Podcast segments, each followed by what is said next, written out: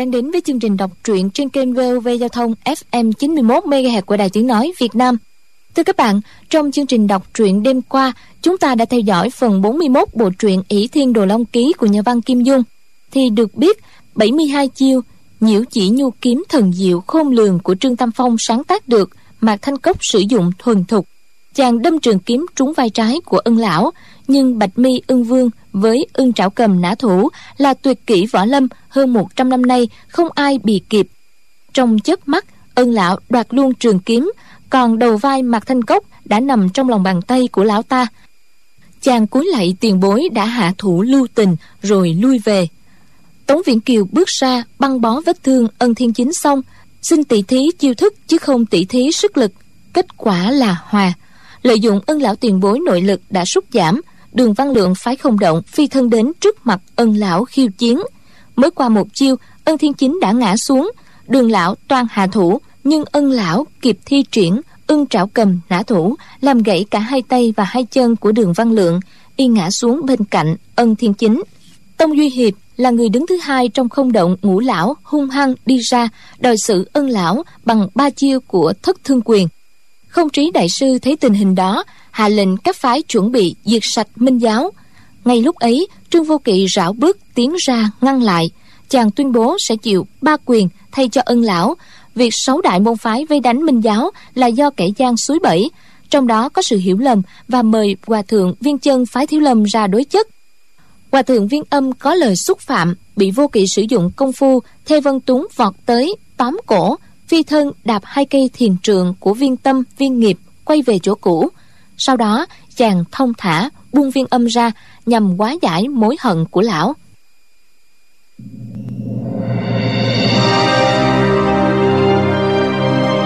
Bỉ Thiên Đồ Long Ký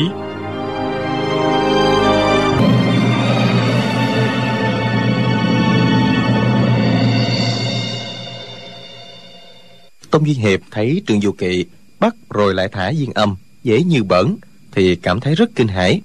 Nhưng vì đã lỡ bước vào đấu trường làm sao có thể tỏ ra hèn kém thói lui? Nghĩ vậy lão liền lớn giọng. Họ tàn kia người hung hăng ở đây rốt cuộc là do ai sai khiến hả? Trương du kỳ đáp.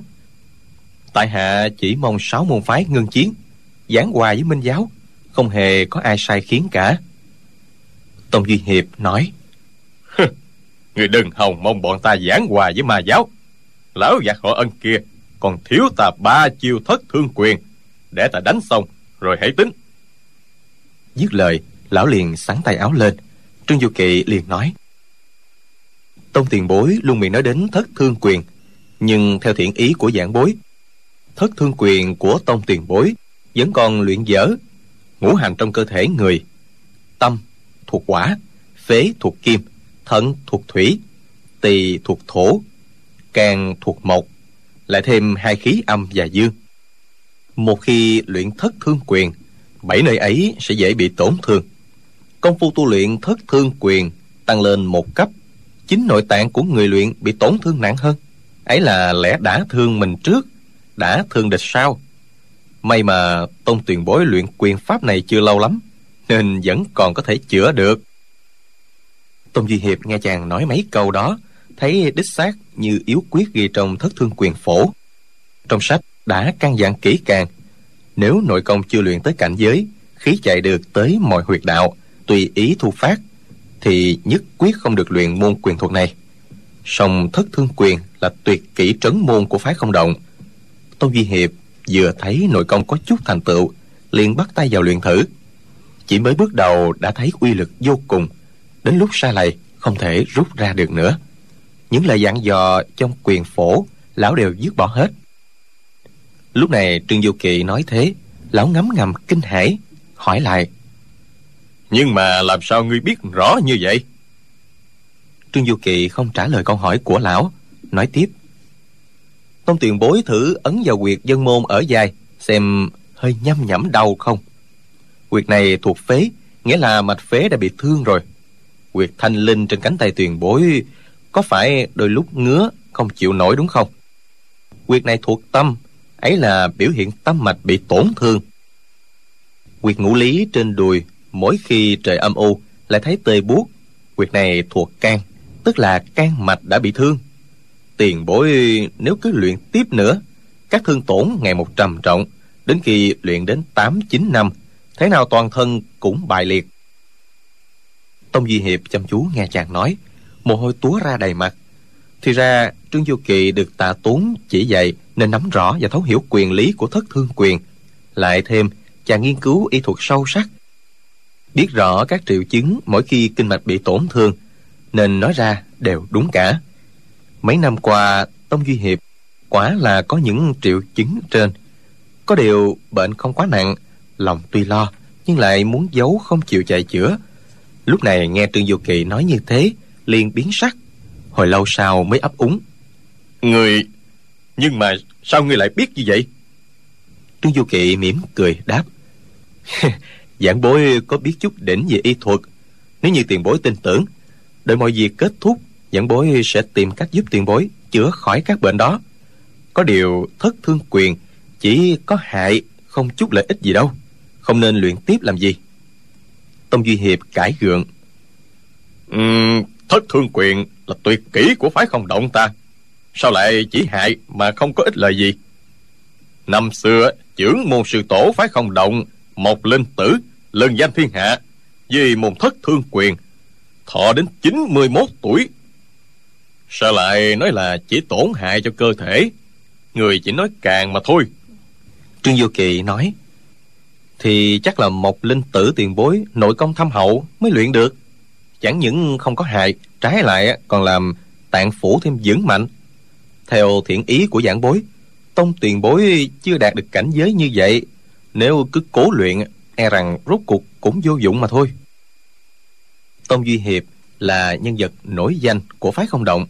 Tuy biết những lời của trương vô kỵ nói ra, không phải không có lý, nhưng trước mặt các cao thủ của sáu đại môn phái bị gã thiếu niên miệng còn hôi sữa này chỉ trích tuyệt kỹ trấn môn của bổn phái là vô dụng. Thì không khỏi mất mặt làm sao không nổi giận được. Y gằn giọng quát.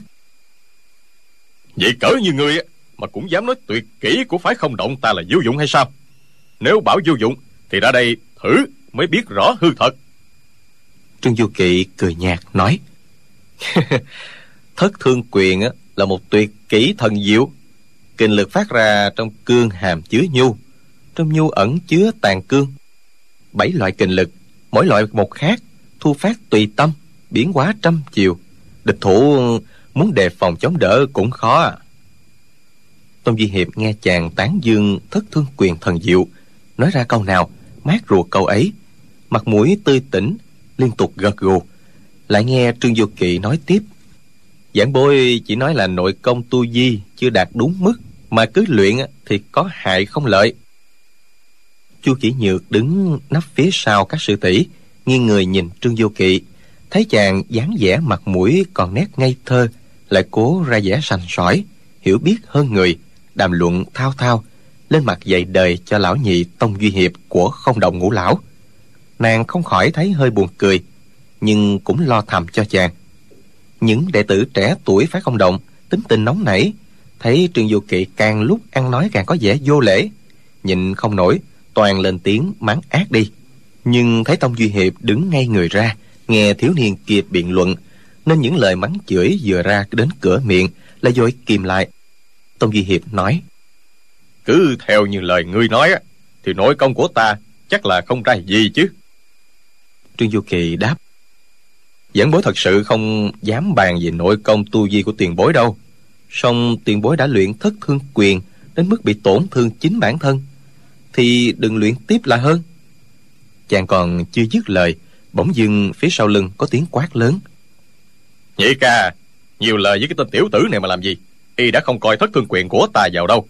Để tiểu đệ cho y nếm một quyền rồi nói tiếp cũng chưa muộn mà.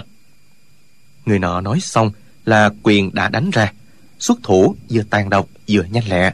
Chỉ nghe dù một tiếng quyền đã đánh thẳng tới quyệt linh đài sau lưng trương vô kỵ. Trương vô kỵ thừa biết có người đánh lén nhưng không thèm để mắt tới vẫn nói tiếp. Tông tiền bối. Chợt có tiếng xích kêu len keng. Một bóng người xông ra kêu lên giọng thanh thanh.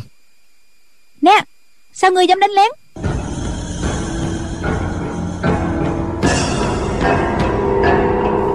Người này vừa nói vừa dung xích sắt lên, quật vào đầu kẻ đánh lén. Hóa ra là tiểu chiêu.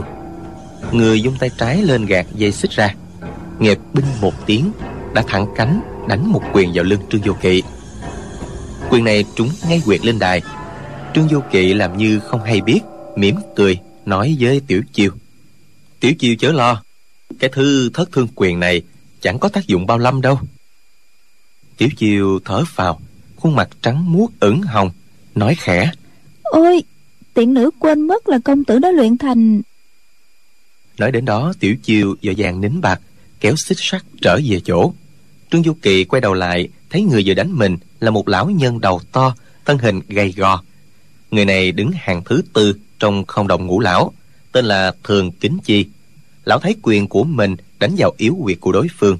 Vậy mà trương du kỳ vẫn tỉnh như không. Lão hết sức lạ lùng lắp bắp người người đã luyện được ờ, thần công kim cương bất hoại thể rồi phải không? Người có phải là đệ tử của thiếu lâm không? Trương du kỳ nói, tại hạ không phải là đệ tử của phái thiếu lâm. Thường kính chi biết rằng, phàm thần công hộ thân, toàn nhờ ngưng tụ chân khí. Một khi mở miệng nói, chân khí lập tức tản mát, nên chẳng đợi chàng dứt lời. Là dung quyền đấm tới. Nghe binh một tiếng lần này đánh trúng ngay ngực trương vô kỵ. Trương vô kỵ cười đáp. Tại hạ đã nói thất thương quyền nếu không có căn cơ nội lực á, vững vàng thì không thể dùng được. Nếu không tin ông cứ đánh thêm một quyền nữa xem nào. Thường kính chi chẳng nói chẳng rằng đánh luôn hai quyền nữa. Quyền ra nhanh như chớp trước sau lão đánh cả thảy bốn quyền đối phương rành rành trúng cả bốn đòn. Nhưng trương vô kỵ vẫn thản nhiên tiếp nhận xem ra không hề có chút nào đau đớn. Bốn chiêu xuất thủ cùng với kinh lực nát đá tan vàng, đụng phải chàng, chẳng khác nào phủi bụi. Thân kính chi có danh hiệu là nhất quyền đoạt nhạc. Tuy có phần phóng đại, nhưng kinh lực hùng hậu, thiên hạ võ lâm ai nấy đều biết. Mọi người thấy lão liên tiếp tung bốn quyền, đều phí sức mà chẳng đánh ngã nổi đối phương, đều không khỏi kinh hãi. Phải cùng luân và phái không động xưa nay vẫn không ưa nhau. Lần này tuy cùng phối hợp dây hãm và tấn công minh giáo song hai bên vẫn ghét ngầm. Phía bên cồn luân thấy sự việc diễn ra có kẻ lạnh lùng cất lời mỉa mai. Nhất quyền đoạt nhạc ghê gớm thật á. Lại có người đế thêm vào. Vậy bốn quyền thì đoạn cái gì? May mà thường kính chi da mặt đen đúa tuy bị mỉa mai đến đỏ mặt tía tai nhưng cũng không quá đập vào mắt mọi người. Tông duy hiệp chắp tay ôm quyền nói thần công của tăng thiếu hiệp thật cao siêu á thật đáng phục đáng nể thiếu hiệp có thể để lão phù lãnh giáo ba quyền không? Lão biết rõ công lực thất thương quyền của mình so với thường kính chi cao thâm hơn nhiều. Lão tứ không xong đâu hẳn mình không đánh nổi đối phương. Trương du kỵ nói tuyệt kỹ thất thương quyền của phái không động, nếu như đã luyện đến mức thượng thừa thì không gì có thể chịu nổi. Không kiến thần tăng của phái thiếu lâm đã luyện được thần công kim cương bất hoại thể, vậy mà còn mất mạng vì thất thương quyền. Tại hạ võ công không thể sánh với không kiến thần tăng, làm sao chống lại nổi? Thế nhưng lúc này thì gắn gượng nhận giai quyền của tiền bối chắc cũng không ngại đâu lời ngụ ý trong câu nói rõ ràng. Thất thương quyền vốn chẳng phải tầm thường, nhưng tài nghệ của người còn kém lắm. Tông duy hiệp chẳng hơi đâu mà nghĩ xa, nghĩ gần. Ngắm ngầm dần chân khí mấy lượt, cất chân bước lên một bước. Các khớp xương vì giận lực mà kêu lên răng rác. Nghe dù một tiếng, đánh ngay một quyền vào ngực trương vô kỵ. Nắm đấm của lão vừa chạm vào ngực chàng, bỗng thấy dường như trên thân người chàng có một nguồn lực rất mạnh, hút tay lão lại, nhất thời không rút về được. Lão giật mình, kinh hãi. Tiếp đó liền thấy một luồng hơi nóng êm ái, theo tay truyền vào đan điền. Lập tức thấy trong người khoan khoái, khôn xiết. Lão thoáng ngẩng người ra, vội rút tay lại, phát đòn đánh tiếp. Lần này đánh trúng bụng dưới đối thủ, thấy lực chấn động ngược lại cực mạnh. Buộc lão phải thối lùi một bước mới đứng vững được. Lão liền dẫn khí mấy lượt xông lên đánh ra một chiêu nữa. Thương kính chi đứng ngay cạnh trương vô kỵ, thấy tông duy hiệp mặt lúc đỏ lúc trắng, tựa hồ đã bị nội thương. Chờ khi quyền thứ ba đánh ra, cũng đấm luôn một cái. Tông duy hiệp đánh vào trước ngực, Thương kính chi đánh tới sau lưng. Song quyền trước sau giáp công, cả hai luồng lực đều mạnh ghê gớm. Nào ngờ quyền của hai người đánh tới, chẳng khác nào đánh vào không khí. Cả hai luồng lực đạo lập tức bị quá giải không thấy tâm hơi đâu cả. Thường kính chi biết rõ với thân phận địa vị của mình, lần đầu đánh lén, đã không ổn thỏa chút nào, nhưng vẫn còn gượng nói. Là vì đối phương đã dùng lời lẽ vô lễ nhục mạ tuyệt kỹ của phái không động trong cơn giận dữ không thể kềm chế được. Nhưng lần đánh lén thứ hai này rõ ràng là hành động của kẻ vô liêm sĩ lão vốn nghĩ nếu hai người cùng kết hợp uy lực của thất thương quyền, thì chỉ một chiêu đánh chết tại chỗ thiếu niên này. Sau đó, dù người ngoài có nói ra, nói vào, thì mình cũng đã có chút công lao là trừ khử cho sáu đại môn phái, một kẻ dướng chân bận tay. Nào hay nắm đấm vào người địch thủ, lực đạo bị quá giải hoàn toàn, lão giơ tay gãi đầu mấy lần. Dáng điệu lộ vẻ lúng túng ngơ ngác, không rõ vì sao lại có chuyện lạ như vậy trương vô kỵ mỉm cười hỏi tông duy hiệp. Tiền bối thấy thế nào? Tông duy hiệp hơi sững người khom lưng chắp tay cung kính đáp. Đa tạ tăng thiếu hiệp dùng nội lực trị thương cho tại hạ. Thần công kinh người của thiếu hiệp khỏi phải bàn thêm. Mà một phen lấy ơn báo quán của bậc đại nhân đại nghĩa càng khiến tại hạ cảm kích vô cùng. Lời lão vừa nói ra quân hùng thấy đều kinh ngạc. Bởi lẽ không ai ngờ được, trong khi tông duy hiệp đánh liên tiếp ba quyền vừa rồi, trương du kỳ đã dẫn cửu dương chân khí, truyền vào nội tạng cho lão. Tuy sự việc diễn ra chỉ trong chớp mắt, nhưng vì cửu dương chân khí hùng hậu vô cùng, nên tông duy hiệp cũng hưởng được ít nhiều. Lão cũng biết rằng, nếu thường kính chi không ra tay đánh lén, quyền thứ ba này còn được lợi nhiều hơn nữa. Trương du kỳ nói bốn chữ đại nhân đại nghĩa làm sao tại hạ dám nhận? Lúc này kỳ kinh bát mạch của tông tiền bối bị chấn động mạnh. Tốt hơn hết nên giận khí điều tức những độc hại do luyện tập thất thương quyền gây ra có thể dần dần trục hết trong vòng vài ba năm. Tôn duy hiệp tự biết mình có bệnh nan y lập tức ôm quyền chắp tay nói như vậy xin đa tạ thiếu hiệp. Dứt lời lão lui lại một bên ngồi xuống dần công tuy biết làm thế hơi bất nhã, chướng mắt, nhưng vì sự an nguy của mình nên đành chịu. Trương du kỵ cúi xuống, nối những chỗ xương gãy cho đường văn lượng, rồi quay sang bảo thường kính chi. Hãy đem hồi dương ngũ long cao ra đây. Thường kính chi lấy thuốc cao trong người ra, đưa cho chàng. Trương du kỵ lại nói, hãy qua xin phái võ đan, một viên tam hoàng bảo lạp hoàng, rồi qua phái hoa sơn xin ngọc chân tán đem về đây. Thương kính chi nhất nhất theo lời, đem thuốc về đưa cho chàng.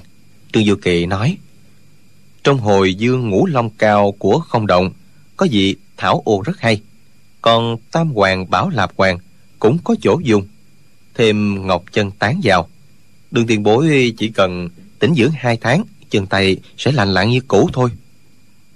Nói đoạn, chàng nối xương, bôi cao chỉ giây lát đã làm xong. Các môn phái trong võ lâm đều có những phương thuốc bí truyền trị thương. Mỗi nhà đều có công hiệu riêng. Những bài thuốc đó, hồ thanh ngưu đều viết rất rõ ràng. Trương diệu kỵ đoán rằng, sáu đại môn phái và đánh đỉnh, quang minh thế nào cũng mang theo thuốc trị thương. Thế nhưng quần hùng, ai đứng xem cũng ngạc nhiên. Thủ pháp nối xương của chàng tinh diệu, không danh y nào sánh kịp thì đã rõ ràng mà phái nào có loại thuốc gì sao chàng lại biết tường tận mà kể ra danh sách thường kính chi ôm đường văn lượng lên, dáng điệu ủ rũ. Đường văn lượng bỗng kêu lên. Họ tăng kia, người nói xương tiếp cốt cho ta. Đường mổ rất biết ơn. Ngày sau, thế nào cũng báo đáp. Thế nhưng phái không động và ma giáo, thù sâu như biển, không thể chỉ vì chút ơn nghĩa nhỏ nhoi của người mà đành xóa bỏ được. Người muốn giảng hòa bọn ta không nghe đâu. Nếu người bảo ta dông ơn phụ nghĩa thì cứ hãy bẻ gãy lại tay chân của ta đi. Mọi người nghe vậy thấy đều nghĩ. Cùng là nhân vật của phái không động song xem ra đường văn lượng trượng nghĩa khẳng khái hơn thường kính chi nhiều. Trương du kỳ nói cứ như tiền bối nói phải làm sao mới chịu giảng bối khuyên giải đây đường văn lượng nói người hãy hiển lộ một môn võ công. Nếu phái không động không làm gì nổi lúc ấy có gì thì hãy tính. Trương du kỳ nói phái không động cao thủ đông như kiến giảng bối làm sao có thể sánh kịp? Chẳng qua giảng bối không tự lượng sức muốn giảng hòa đôi bên đành gắng hết sức làm thử vậy thôi. Chàng đưa mắt nhìn quanh thấy phía đông khu đất có một cây tùng cao đến hơn ba trượng cành lá xum xuê rậm rạp liền chậm rãi tiến lại gần, vừa đi vừa nói lớn. Giảng bối có học qua môn thất thương quyền. Nếu như luyện không đúng, xin các vị tiền bối phái không động chớ có chê cười. Quần hùng nghe chàng nói vậy đều rất kinh ngạc. Tiểu tử này biết cả thất thương quyền của phái không động sao?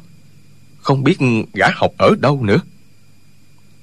Chỉ nghe trương vô kỵ cất tiếng ngâm nga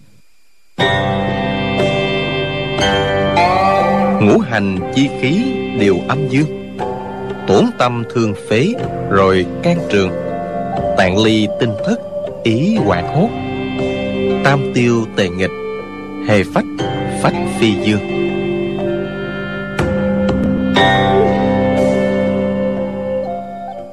Những người khác nghe thấy mấy câu này đều không hiểu gì cả, nhưng không động ngũ lão, vừa nghe thấy trương du kỳ ngâm mấy câu khẩu quyết như hát mà chẳng ra hát, tựa thơ chẳng phải thơ, thì ai nấy đều kinh quản thì ra đây chính là yếu quyết của thất thương quyền. Chỉ có đệ tử chân truyền của không động mới được biết, không truyền ra ngoài. Tại sao chàng thiếu niên này lại biết? Nhất thời cả năm người đều không nghĩ ra rằng chính tạ tốn đã cướp được thất thương quyền phổ, rồi truyền lại cho chàng. Trương du kỳ cao giọng ngâm xong đi tới trước thân cây, đấm ra nghe binh một tiếng, chỉ thấy tán cây rung động, nửa thân trên cây đại tùng bay ngang ra. Ầm một tiếng, đổ xuống cách đó độ hai trượng, mặt đất chỉ còn trơ lại phần gốc cây, cao khoảng bốn thước, chỗ gãy bằng chằng chặn. Thân kính chi lẩm bẩm, đây đây đâu phải là thất thương quyền. Tinh hoa của thất thương quyền nằm ở chỗ trong cương có nhu, trong nhu ẩn cương quyền pháp đánh gãy cây này. Tuy uy lực kinh người, nhưng rõ ràng, dùng lực thuần cương. Lão tiến lại gần xem xét, bất giác ngạc nhiên đến nỗi há hốc mồm, quên cả ngậm lại. Chỉ thấy chỗ cây gãy, các thớ gỗ đều bị nát dụng. Chính là công phu thất thương quyền, luyện đến cảnh giới tối thượng. Thì ra, trương du kỳ định bụng muốn làm tất cả mọi người phải kinh khiếp. Nếu chỉ dùng thất thương quyền để đánh nát lõi cây không thôi phải 10 ngày nửa tháng sau cành cây lá khô héo đi mới thấy được công lực của nó. Nên kình lực của thất tương quyền vừa dứt, chàng lại dùng kình lực dương cương đánh gãy luôn thân cây. Đó là chàng phỏng theo thủ pháp của nghĩa phụ tạ tốn năm xưa trên băng quả đảo, đánh gãy cây, rồi sau mới dùng đao đồ lông chặt đứt cây. Mọi người sau một thoáng bàn hoàng, liền vỗ tay khen ngợi tiếng hoàng hồ gian dội khắp trường hồi lâu sau mới tạm lắng. Thường kính chi nói tuyệt đây là thất thương quyền pháp đã đạt đến mức tuyệt cao. Thường mẫu xin bái phục bất quá lão phù muốn thỉnh giáo tăng thiếu hiệp đã học lộ quyền pháp này ở đâu vậy? Trương du kỵ mỉm cười không đáp. Đường giác lượng sẵn giọng hỏi kim mao sư dương tạ tốn hiện đang ở đâu còn mong tăng thiếu hiệp chỉ giáo cho. Tâm tư người này khá nhạy bén nên đoán ngay ra rằng tạ tốn và thiếu niên này ắt có liên quan với nhau. Trương du kỵ giật mình. Chào ơi hỏng rồi. Ta biểu diễn thất thương quyền thần công để lộ việc của nghĩa phụ mất rồi. Nếu nói thẳng mối quan hệ giữa ta và nghĩa phụ ra lúc này thì ta đứng vào thế đối địch với sáu đại môn phái. Việc hòa giải sẽ khó mà xong được nghĩ đoạn, chàng bèn nói. Tiền bối cho rằng mất thất thương quyền phổ do kim mao sư dân tạ tốn gây ra phải không? Sai rồi. Đêm hôm đó đó, ở thanh dương quang, trên núi không động, trong trận kịch đấu chiếm đoạt quyền phổ, phái không động, có người bị đả thương vì hổ nguyên công. Toàn thân nổi nhiều chấm đỏ. Kẻ hạ thủ chính là hổ nguyên tích lịch thủ thành côn sư phụ của tạ tốn năm xưa khi tạ tốn đến núi không động cướp quyền phổ, thành côn muốn cho minh giáo thêm kẻ thù, nên đã ngấm ngầm giúp đỡ tạ tốn. Dùng hổ nguyên công đã thương đường giang lượng và thường kính chi. Khi đó tạ tốn không hề hay biết về sau do đại sư không kiến nói ra, lúc đó mới rõ. Lúc này trương vô kỵ nghĩ đến thành côn, một đời gian trá, chuyên giá họa cho người khác, nên dùng kế gậy ông đập lưng ông. Giả lại những điều chàng nói ra cũng không có điều nào sai sự thật. Mối nghi ngờ hơn hai chục năm qua của đường giang lượng và thường kính chi đến nay nghe trương du kỳ nói thế mới được giải tỏa hai người nhìn nhau nhất thời chẳng nói được nên lời. Tông duy hiệp nói như vậy thì xin hỏi tăng thiếu hiệp thành côn hiện đang ở đâu? Trương du kỳ nói hổ nguyên tích lịch thủ thành côn chủ tâm khiêu khích cho các đại môn phái và minh giáo đánh giết lẫn nhau. Về sau xin làm môn hạ thiếu lâm, pháp danh là diên chân. Tối hôm trước y đã lẻn vào hậu đường của minh giáo, chính miệng nói ra cho các đầu lĩnh của minh giáo mọi việc. Dương tiểu tiên sinh, di bức dương, ngũ tản nhân đều nghe cả. Việc này hoàn toàn là sự thật. Nếu nói sai lời nào, thì tại hạ không bằng con heo, con chó chết rồi, dạng kiếp chẳng đầu thai được. Mấy câu này chàng nói rất khẳng khái. Ai nấy đều rúng động. Chỉ có tăng chúng thiếu lâm tự lập tức xì xào. Từ trong đám đông có một người lớn tiếng niệm phật, chậm rãi bước ra. Người này khoác tăng bào màu xám, tướng mạo uy nghiêm, tay trái cầm tràng hạt, chính là không tính đại sư, một trong ba đại thần tăng của phái thiếu lâm không tính đại sư bước ra giữa sân nói. Toàn thí chủ sao người lại ăn nói hồ đồ? Khăng khăng du cáo cho môn hạ của phái thiếu lâm tự. Trước mặt anh hùng thiên hạ thanh danh của phái thiếu lâm há có thể để cho người bôi nhỏ sao? Trương du kỵ nghiêng người nói. Đại sư chớ nổi nóng. Thỉnh viên chân ra đây đối chất với giảng bối thì có thể rõ ràng ngay chân tướng thôi không tính đại sư sắc diện xa sầm nói toàn thí chủ vẫn nhắc tới tệ sư điệt viên chân. Người sao còn nhỏ tuổi mà tâm địa hiểm ác như vậy? Trương du kỳ nói thì tại hạ chỉ muốn mời hòa thượng viên chân ra đây nói rõ trắng đen trước mặt anh hùng thiên hạ. Nào có gì là lòng dạ hiểm ác đâu. Không tính đại sư nói viên chân sư điệt là đệ tử nhập thất của tệ sư huynh không kiến phật học quyên thâm ngoài việc lần này theo mọi người ra ngoài tiểu trừ minh giáo. Nhiều năm qua, chưa hề rời thiếu lâm tự một bước. Làm sao có thể là hỗn nguyên tích lịch thủ thành côn được? Huống chi viên chân sư điệt, vì sáu đại môn phái khổ chiến với yêu ma, nên đã kiệt sức viên tịch.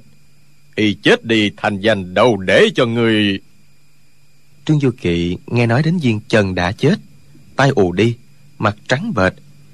Những điều không tính nói sau đó chàng nghe mà như không hiểu miệng lẩm bẩm. Hắn hắn chết thật rồi ư? Không không thể như thế được. Không tính chỉ vào thi thể một tăng nhân ở phía tây nói lớn. Người tự đến xem thì sẽ biết. Trương du kỳ tiến lại gần cái xác đó thấy khuôn mặt má hõm sâu hai mắt trợn ngược chính là hỗn nguyên tích lịch thủ thành côn. Chàng cúi xuống thăm hơi thở, thấy thịt da lạnh ngắt, xem ra đã chết từ lâu.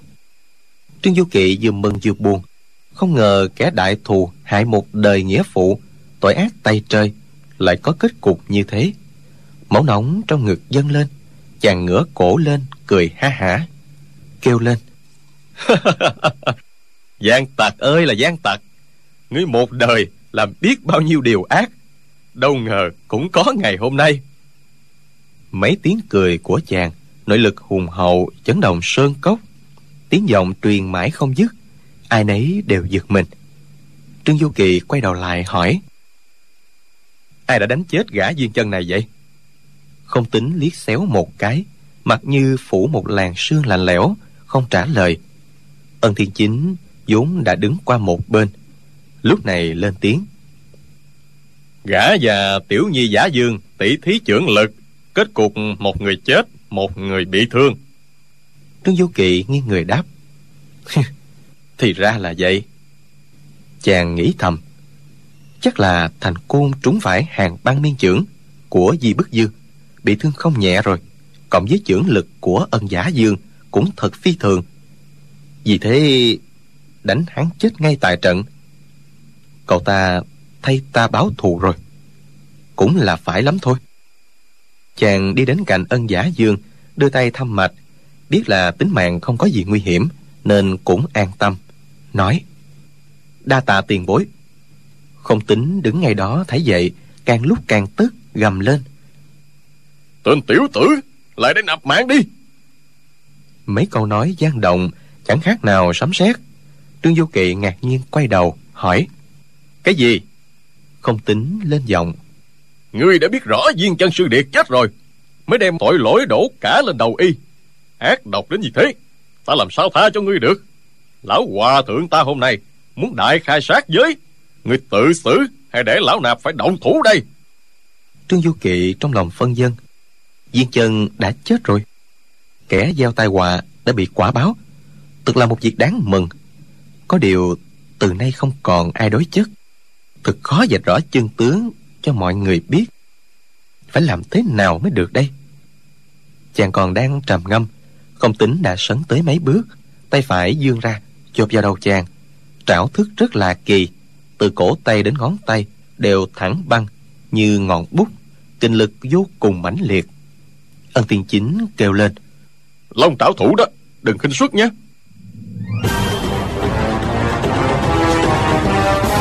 Trương du kỵ khẽ nghiêng người, nhẹ nhàng tránh thoát. Không tính một trảo không trúng, trảo thứ hai tiếp liền. Chiêu này xem ra lại càng nhanh nhẹn, cương mãnh hơn lần đầu.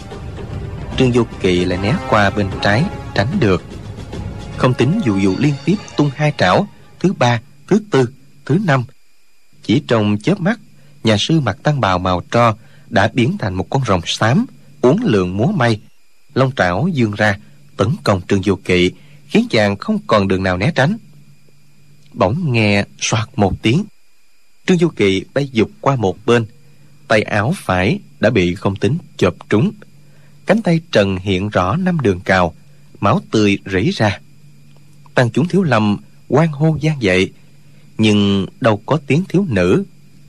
Nhưng đâu đó có tiếng thiếu nữ kinh quản kêu lên trương du kỳ liếc về phía phát ra tiếng kêu. Thấy tiểu chiêu thân sắc sợ hãi kêu lên. Công tử công tử à thận trọng. Trương du kỳ cảm động. Tiểu cô nương này thật tốt bụng với ta. Không tính một chiêu thắng thế lao giúp tới tung trảo chộp tới. Uy thế phi phàm lộ trảo pháp này vừa nhanh lại vừa độc hiểm. Trương du kỳ chưa từng thấy bao giờ nhất thời không biết cách nào để quá giải chỉ có nước thoái lui liên tiếp. Hai người mặt đối mặt. Một người xông tới, một người nhảy lui. Không tính đánh liền chín chiêu, đều trượt cả. Hai người trước sau vẫn cách nhau đến hơn hai thước. Tuy không tính liên tục tấn công, trương du kỵ không có cách gì trả đòn.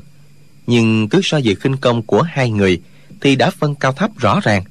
Không tính lao tới, còn trương du kỵ nhảy lui. Khó dễ của hai bên, ai nấy đều nhận ra vậy mà không tính vẫn không đánh trúng đối thủ, bộ pháp như thế đã thua hẳn rồi. Trương du kỵ chỉ cần xoay người lại chạy vài bước, lập tức sẽ khỏi tầm nguy hiểm.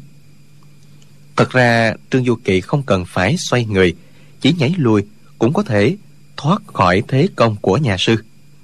Nhưng trước sau, chàng vẫn không đỡ, cũng không chạy, lúc nào cũng giữ khoảng cách hai ba thước. Đó chính là vì chàng muốn quan sát những biến ảo trong long trảo thủ của không tính. Chàng coi đến chiêu thứ 37 thấy tay trái của nhà sư dương thẳng tới, dùng trở lại chiêu thứ 8 là nã dân thức. Chiêu thứ 38 hai tay từ trên cao cùng chụp xuống. Phương vị tuy thay đổi, tư thế là giống hệt như chiêu thứ 12 là sang châu thức. Dĩ nhiên tên các chiêu thức này trương du kỵ hoàn toàn chẳng hề hay biết nhưng chàng đều nhìn và nhớ rõ như in từng tư thế, từng cách ra chiêu. Thì ra long trảo thủ chỉ có 36 thức tinh hoa của nó là nhanh mạnh, độc hiểm. Không tính khi còn trung niên, đã mấy lần gặp đại địch. Nhưng chỉ cần dùng tới long trảo thủ, lập tức chiếm được thế thượng phong. Trong vòng 12 chiêu đã thủ thắng. Còn từ chiêu thứ 13 trở đi, chỉ để một mình luyện tập chưa bao giờ phải dùng tới. Lần này, ông đã đánh hết cả 36 chiêu rồi, mà vẫn không làm gì được đối phương. Đây là chuyện bình sinh chưa từng gặp. Đến chiều 37 phải quay lại dùng chiêu cũ. Không tính nghĩ thầm. Cái tên tiểu tử này chỉ cậy vào kinh công cao siêu. Bộ pháp nhanh nhẹn, từ đầu đến cuối né đồng tránh tay. Nếu quả thực hai bên chiếc chiêu chắc gì chống nổi được mình 12 chiêu long trảo thủ Trương Du Kỵ lúc này đã nắm rõ hết 36 thức trong long trảo thủ pháp. Tuy không tìm ra sơ hở nào, nhưng dù đối phương dùng bất cứ loại quyền thuật nào, tâm pháp càng khôn đại na di cũng đều có thể tạo ra sai sót để quá giải. Song chàng còn đáng đo, nếu như lúc này ta lấy mạng không tính đại sư, thì không có gì là khó nhưng phái thiếu lâm uy danh lừng lẫy. Vì không tính đại sư này lại là một trong ba đại cao thủ của thiếu lâm tự ta đánh bại ông trước mặt anh hùng thiên hạ. Phái thiếu lâm còn mặt mũi nào nữa?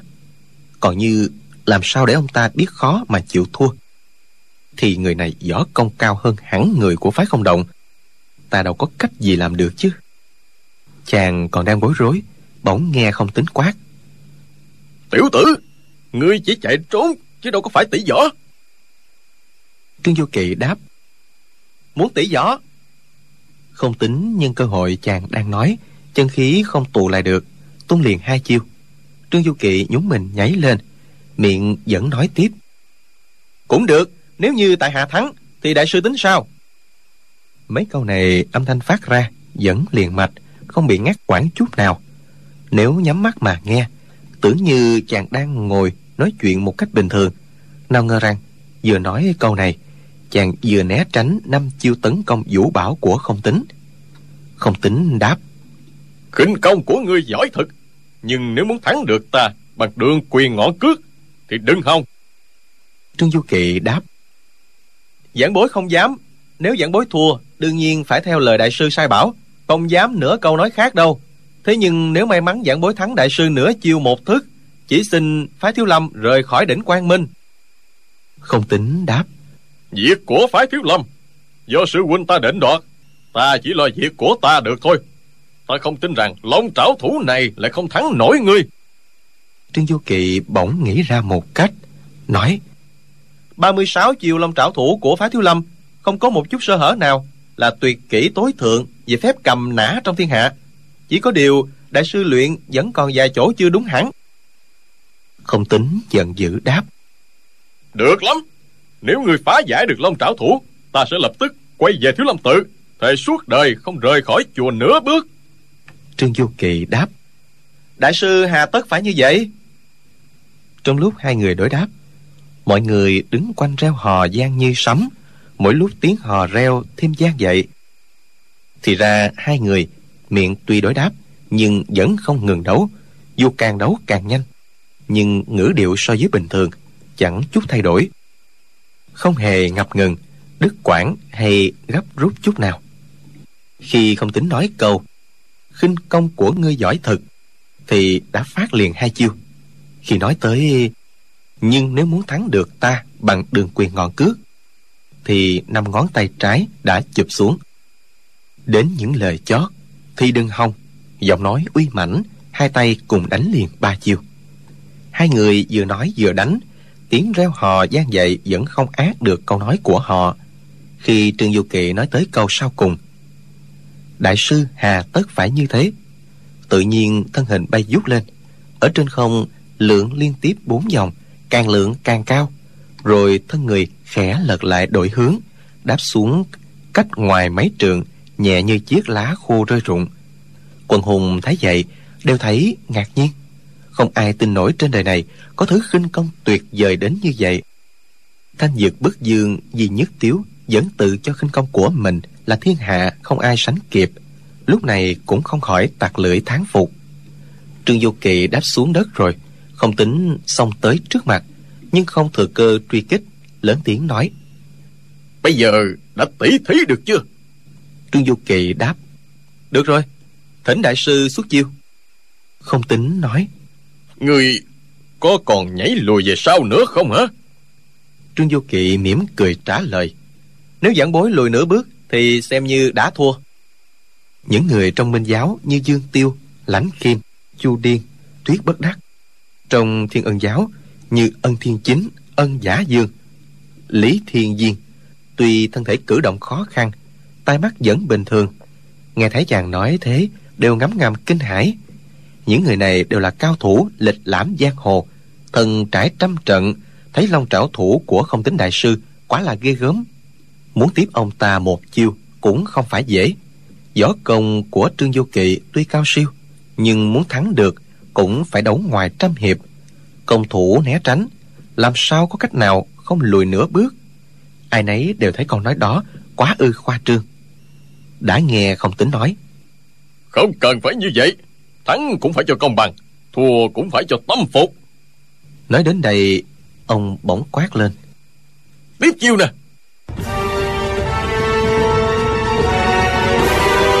Tay trái chộp hờ ra tay phải đánh thẳng vào quyệt huyết bồn nơi vai trái trương vô kỵ. Đây chính là mã dân thức. Trương vô kỵ thấy tay trái không tính khẽ động biết ngay nhà sư định đánh thức này. Lập tức tay trái cũng chộp hờ ra tay phải chụp luôn vào quyệt quyết bồn trên vai trái đối phương. Hai người đánh cùng một chiêu thức, giống nhau như cùng một thầy, nhưng đòn của trương vô kỵ ra sao mà tới trước.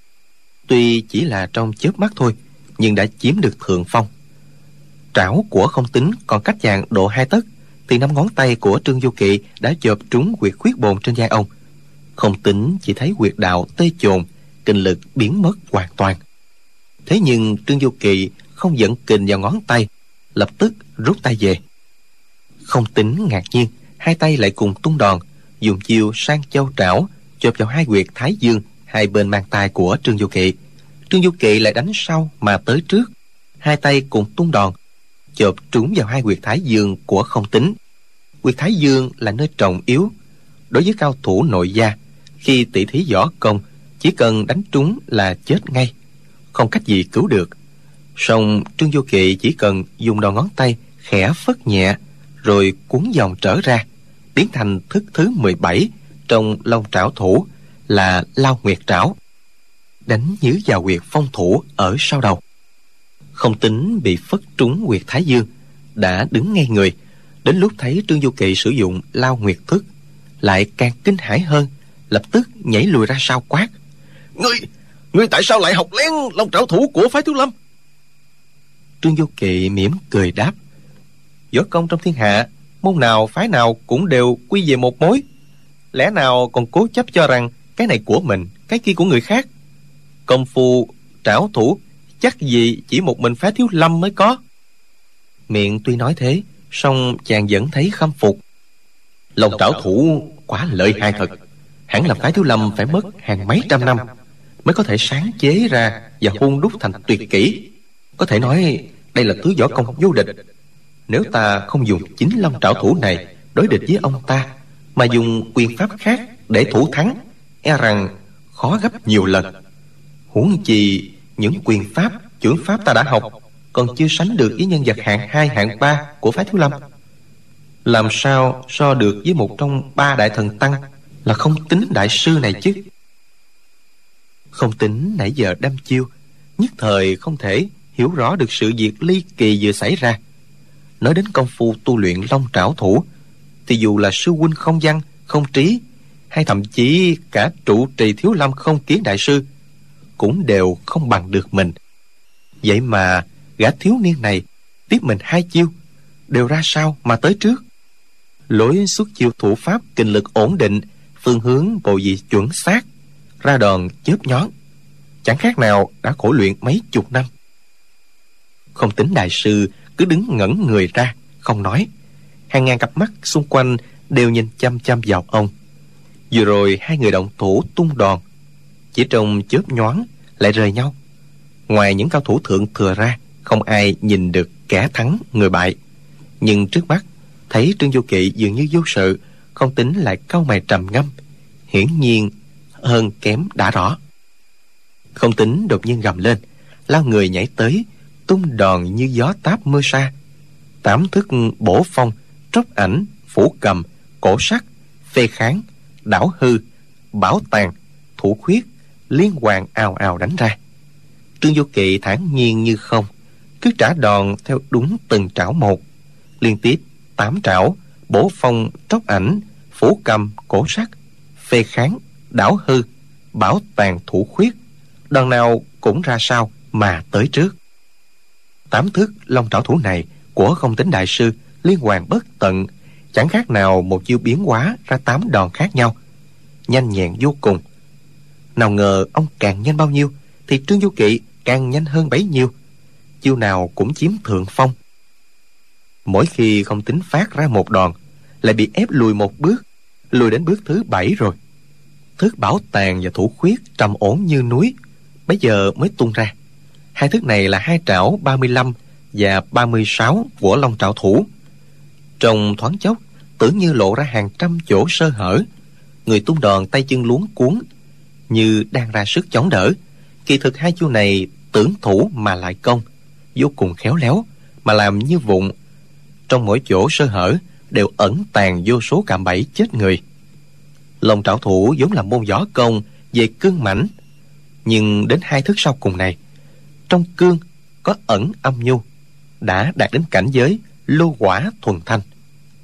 Trương du kỵ hú lên một tiếng thanh thoát dẫn lên một bước hai thức bảo tàng thủ khuyết đánh nhớ ra bỗng nhiên biến đòn thành nã dân thức đánh thẳng vào chính giữa.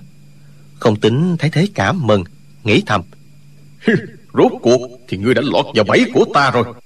Nhà sư thấy tay phải của trương du kỵ đã không thể rút về được nữa. Song trưởng của không tính đại sư liền cuốn vòng lại đánh vào. Nghe bột một tiếng, đánh trúng ngay khủy tay trương du kỵ. Không tính là một cao tăng đắc đạo, thấy trương du kỵ tinh thông tuyệt kỹ của phái thiếu lâm e rằng chàng có mối liên hệ nào đó với môn phái. Huống chi mấy chiêu trước, rõ ràng đã đánh vào trọng quyệt của mình nhưng chàng cố ý nhường nhịn rút tay về. Nên chiêu này ông cũng không hạ sát hủ, chỉ cần đánh gãy tay trương vô kỵ mà thôi.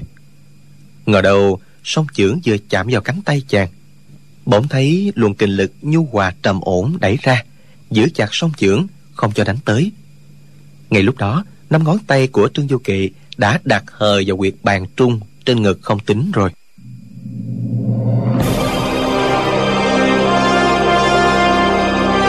Chỉ trong chớp mắt bao nhiêu ý nghĩ trong lòng không tính đều tan biến. Mấy chục năm khổ luyện võ công xưng hùng xưng bá giang hồ đều như một giấc mộng ảo. Ông gật đầu chậm rãi nói tần thí chủ cao siêu hơn lão nạp nhiều lắm.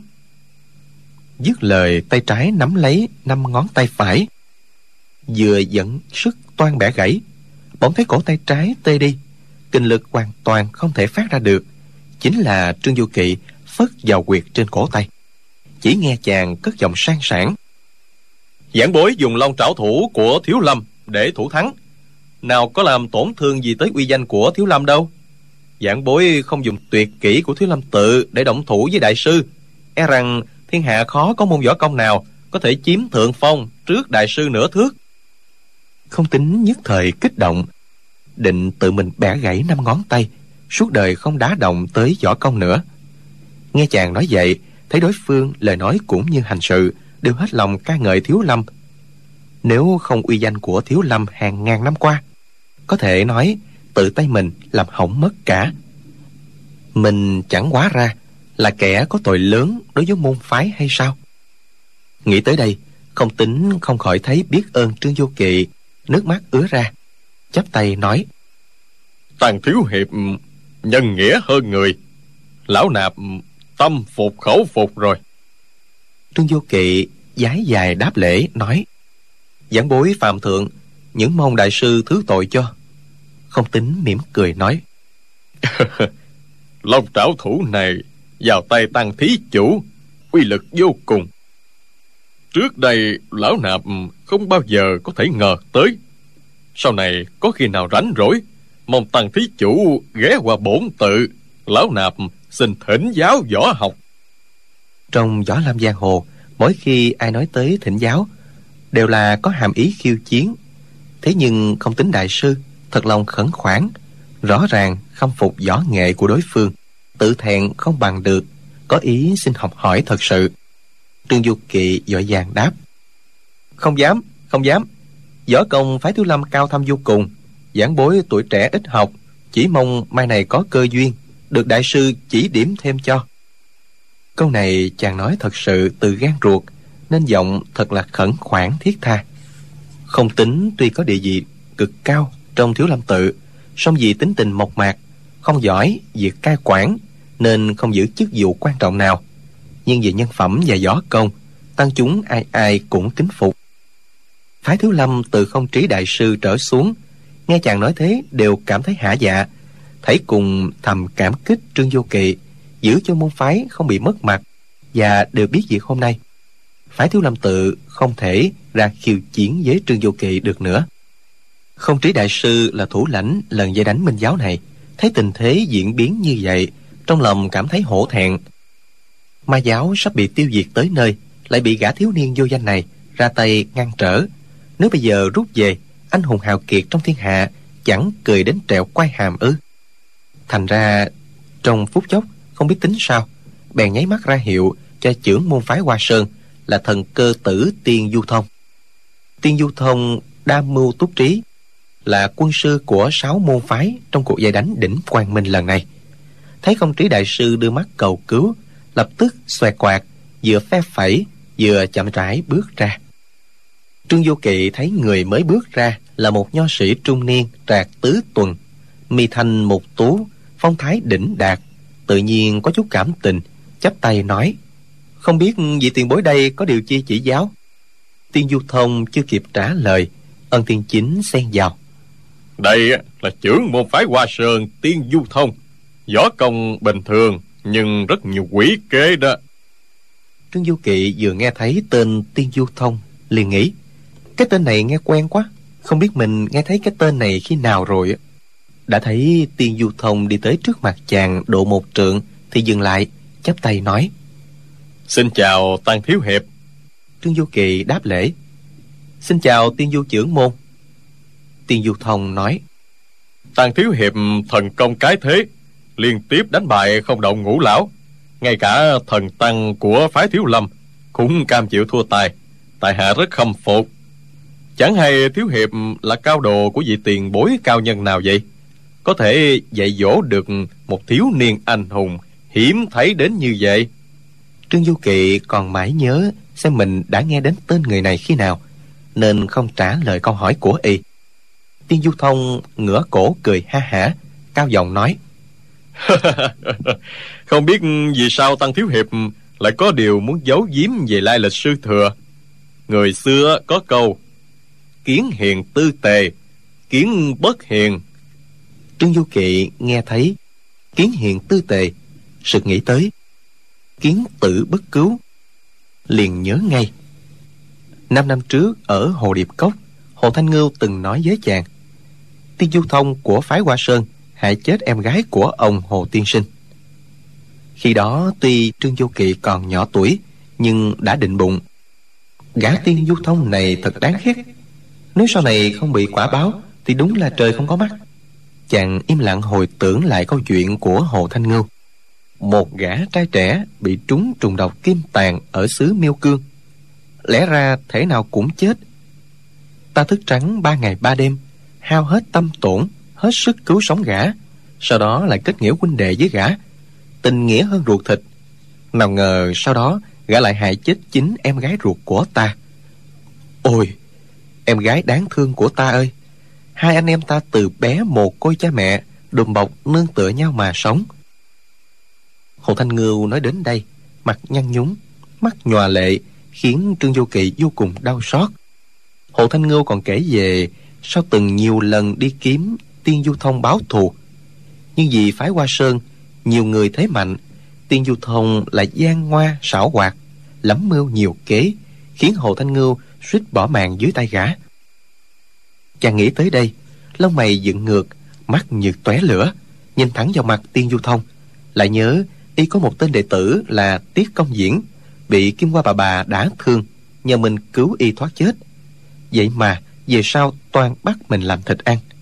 Hai thầy trò y lấy oán báo ân, đều là một bọn gian ác, đê tiện vô sĩ tiết công diễn này chết rồi, còn tên tiên du thông này không thể không trừng trị một phen cho bỏ ghét.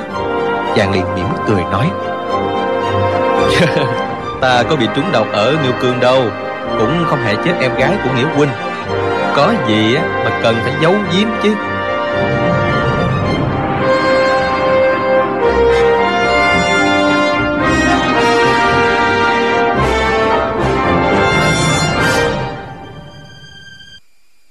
Các bạn thân mến, chúng ta vừa theo dõi phần 42 bộ truyện ỷ Thiên Đồ Long Ký của nhà văn Kim Dung. Mời các bạn đón theo dõi phần tiếp theo vào chương trình đọc truyện đêm mai, cũng vào lúc 23 giờ trên kênh VOV Giao thông FM 91 MHz của Đài Tiếng nói Việt Nam. Đến đây thì nhóm thực hiện chương trình xin được chào tạm biệt. Hẹn gặp lại quý vị và các bạn vào những chương trình sau.